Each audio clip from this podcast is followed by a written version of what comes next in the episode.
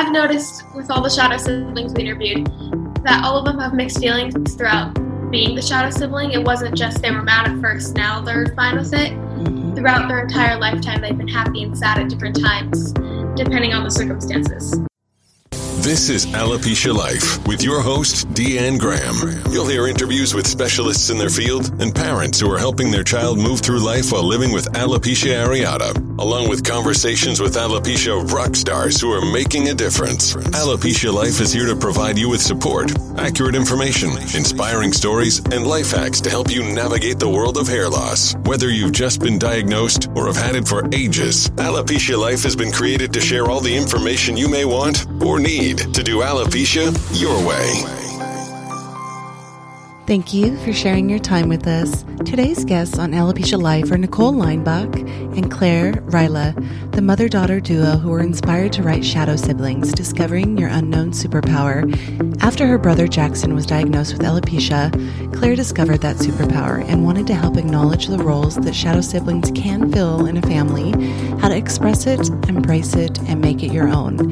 It's my pleasure to welcome both Nicole and Claire to the show today. Nicole and Claire, welcome to Alopecia Life today. Thanks for having us. We're excited to be here.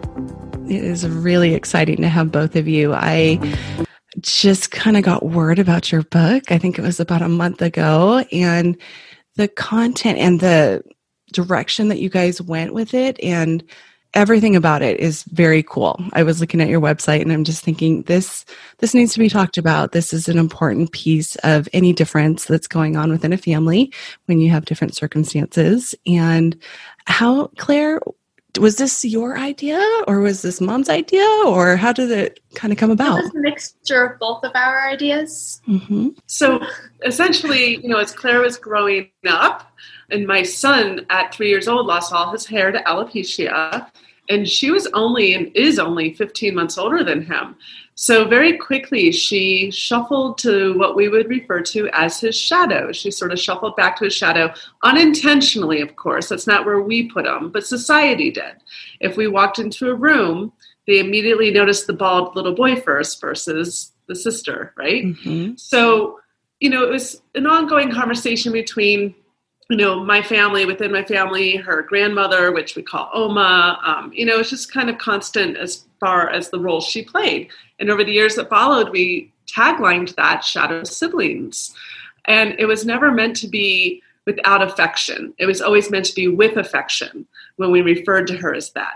Because Claire, over time, realized that being a shadow sibling is, in fact, what do you refer to it as? My superpower.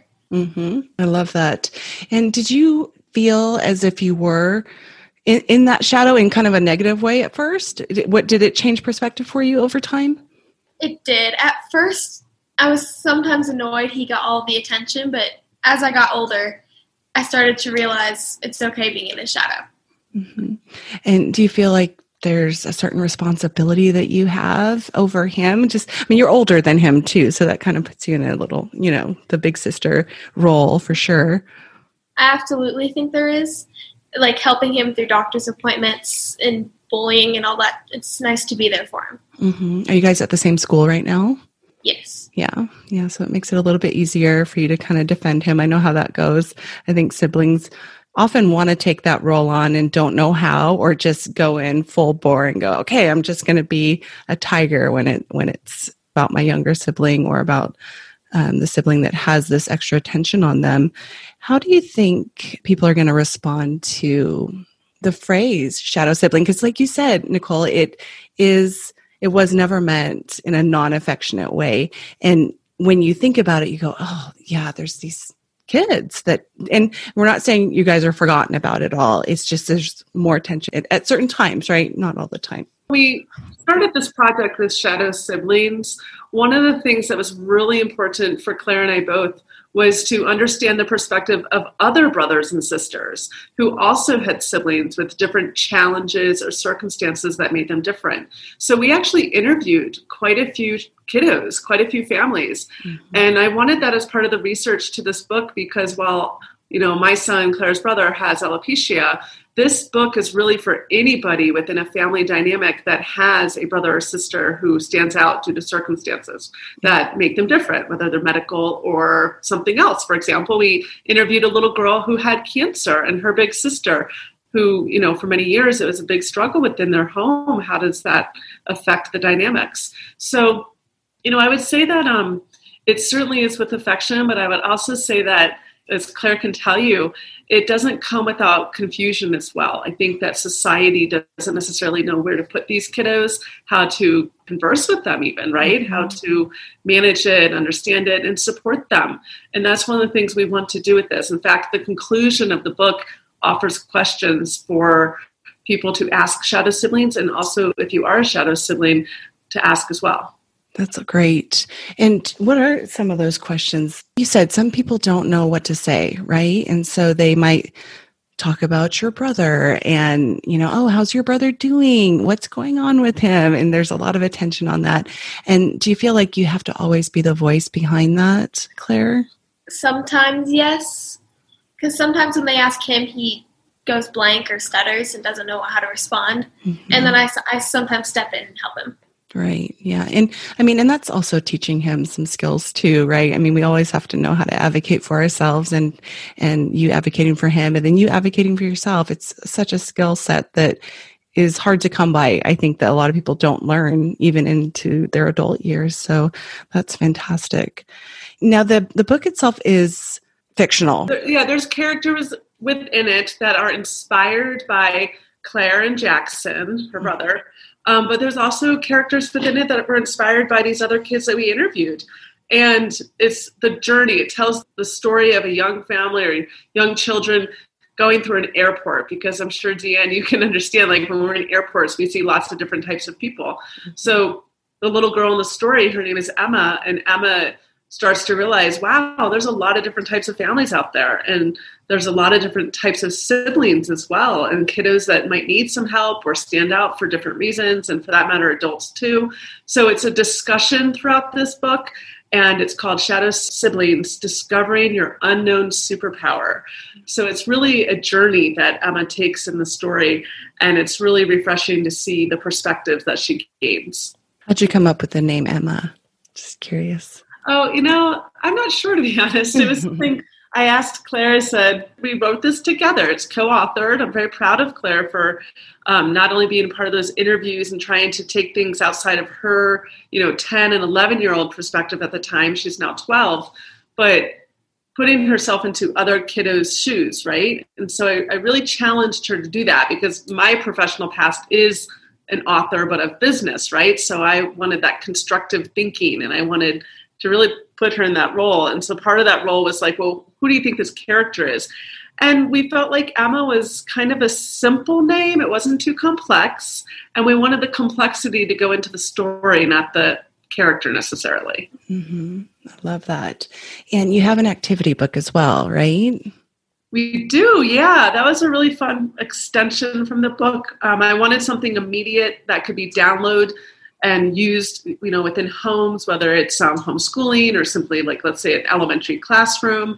It's just an extension of the story and we really felt that was important too to bring these various characters to life. And we want children who either are shadow siblings or no shadow siblings be able to express themselves more mm-hmm. and the activity book helps them do this. Do you feel like as your research went on that you were noticing real common themes with shadow siblings that maybe they were really angry and then it kind of progressed to a different emotion? Or or what was it claire?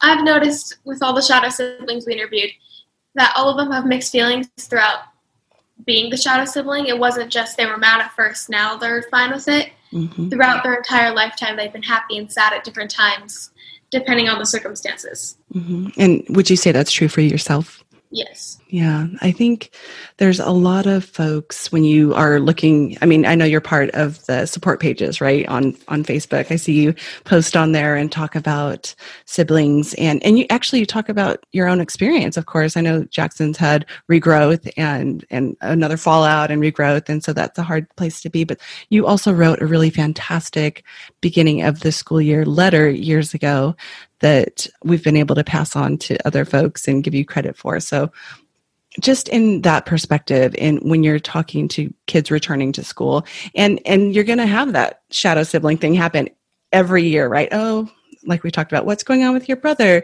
A teacher will ask you or a substitute right? There's all of these just different dynamics that happen at the beginning of a school year. Yeah it's you know it's an ongoing conversation. We have found that it never ends because whether he's a three year old little boy or a now 11 year old you know kiddo it's the grocery store it's the airplanes it's the amusement parks it's going for a walk in our local neighborhood to the park right? Mm-hmm. it's nonstop. And so certainly claire feels that ongoing as well. Yes. It happens like she said it happens a lot throughout the time. And a lot of the times jackson has learned not to care. Mm-hmm. when people ask him he, he just says oh I have alopecia and shrugs it and walks away or talks about something else and a lot of the time they have more questions about it. I go and help because he doesn't always like talking about it to a ton of people. Mm-hmm. And are you okay with that? You're okay just talking about it? Absolutely. Yeah. Yes. And do you think that you're hyper aware? Like you said, Jackson is like, eh, you know, I've got alopecia. See you later. And then you're you're there kind of talking about it. But I mean, are there times that you're less aware of it? There are sometimes like I'm not thinking that he has alopecia when he's coming upstairs to watch a show at night. Right. He, it's she's just the big sister and the little yeah. brother, and that's right. going to have normal dynamics of don't talk to me, don't touch me, get out of my way sometimes. Absolutely. and who would you like to reach with Shadow Siblings? Well, you know, when we started this, our goal really was to reach every elementary school in America and every hospital gift shop because we felt like those are the places families are and communities are that need to hear this story. And you know, it really to me would be fantastic if there was more compassion not only to the kids who have these challenges or disabilities, mm-hmm. but also the extended reach of those children. So in other words, their brothers and sisters. Mm-hmm. And so for us, really, it can't go far enough. There's there's a lot of places we hope it will land because the conversation is so important, but more so, I think the support to this audience of shadow siblings is overdue. Yeah. Do you feel like it's a little bit different in the dynamic setup when you have one sibling versus like three siblings? Does it does it look really different? I mean, does everybody have a role in the family?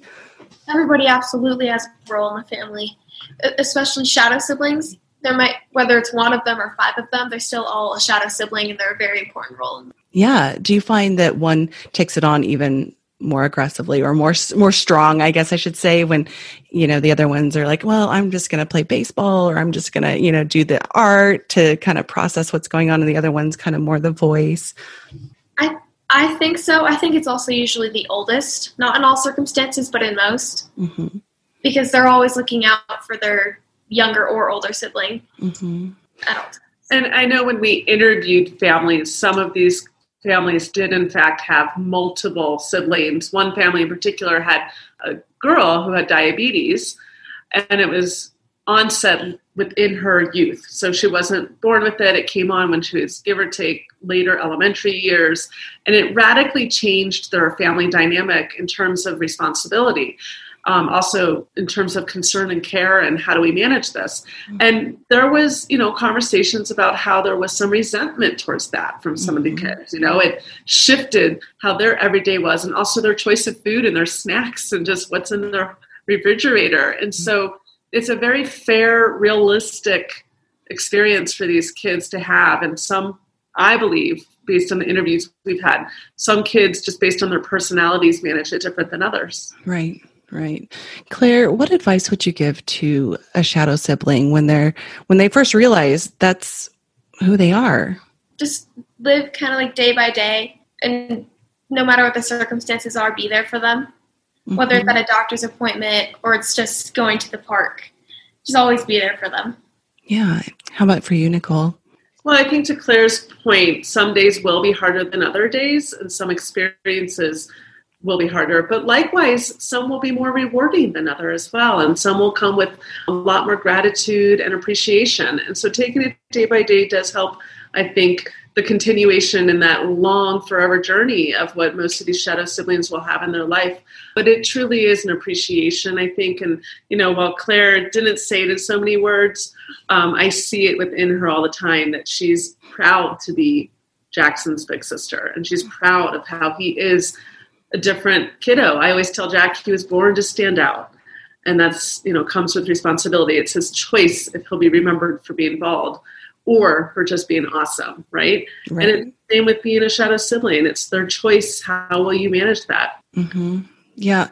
And is that a conversation that you have with Claire saying, you know, I mean, because you, you could just be a completely rebellious kid, right? And do totally crazy off the wall stuff. Sorry, Nicole. I mean, I know she knows this and I know you know this. So, I mean, there, there's definitely a different way that this could be handled, you know? So it is kind of a conversation that you go, I don't know what to do. I'm spending all this time. We're at the doctor's office, or we're constantly talking about it at every moment, you know, at sporting events or PTA meetings or whatever they are. And in the end, it's like you have to have these open conversations because ignoring it really truly isn't going to get anywhere, right? Well, you know, from my experience as a mother, not just shadow sibling author, but rather a mother. I have found that a lot of families struggle with their words. Mm-hmm. And, you know, Deanne, you mentioned earlier, I wrote that letter for families to use in kindergarten or whenever they want to. And, and I've been fortunate in my life just to have a comfort with, with words because I'm a writer. That's what I do for my profession. Mm-hmm. But I have found so many families don't, and that's not to fault them, but rather I want them to recognize there are resources for them. And that's why it was important to add these questions at the end of the book, why it was important to simply share this book. And I, of course, talk about the challenges and the good that comes with being born to stand out like Jack is, or being in the role of shadow sibling with Claire. But I don't know if everybody does that. You know, my comfort zone is words, but that's not for everyone. And I think it's a responsibility we have, Claire and I both, to just help others if we can, since we've had these experiences. I love that. Thank you. And where can we find you online when they're looking to order the book or check out the stories that you've published on there? So our website is shadowsiblings.com and we ship for free in the United States and we also are available on Amazon. Um, and we're really excited because beginning this summer we'll be donating sales and partnering with organizations and associations and doing some really cool things in recognition of all these different types of kiddos out there and their families. So we have a lot to look forward to, and we're looking forward to kind of spreading more visibility to these families, not just Claire and Jack, although they're pretty awesome, but I'm biased because I'm their, I'm their mom. But there's millions of kids who have this role as a shadow sibling. So we want to shed more and more light to them. Awesome. Thank you. Thank you both for being here today. Is there anything else you want to add before we go? I would just say that, you know, I encourage people to reach out, questions, conversation with us, with anyone. I think that's really the best way we can support um, our shadow siblings as well as, you know, their brothers and sisters who do have challenges or circumstances that make them different. So I want to applaud you for having this podcast because that's what you do already. And I hope that others just continue to lean on those resources. Thank you. You're so welcome. And yeah, thanks again for being here. I appreciate it. And when is the publication date? I guess we should talk about that. It's pretty much right now, April 15th. So it's it's here. We're excited. We have yeah. a lot of exciting things to kind of push the momentum of it, but it's it's officially live, so we're thrilled. Right on. That's exciting. Fantastic. And I'll put everything in the show notes that we talked about so folks can find you easily and order and then also tell their own stories should that be something they choose to do. Thank you so much, Deanne. Thank you. You're welcome. Thank you for listening today. Books like Shadow Siblings give us an opportunity to open difficult or confusing conversations and to bring light to topics we don't know how to do that with. Siblings are so often flailing in the wind when their sister or brother are given a diagnosis of, in this case, alopecia, but so many other diagnoses too. If this is something that you would like to introduce to your family, open up those conversations and find resolution with, check out the show notes to get your copy and read more about their mission.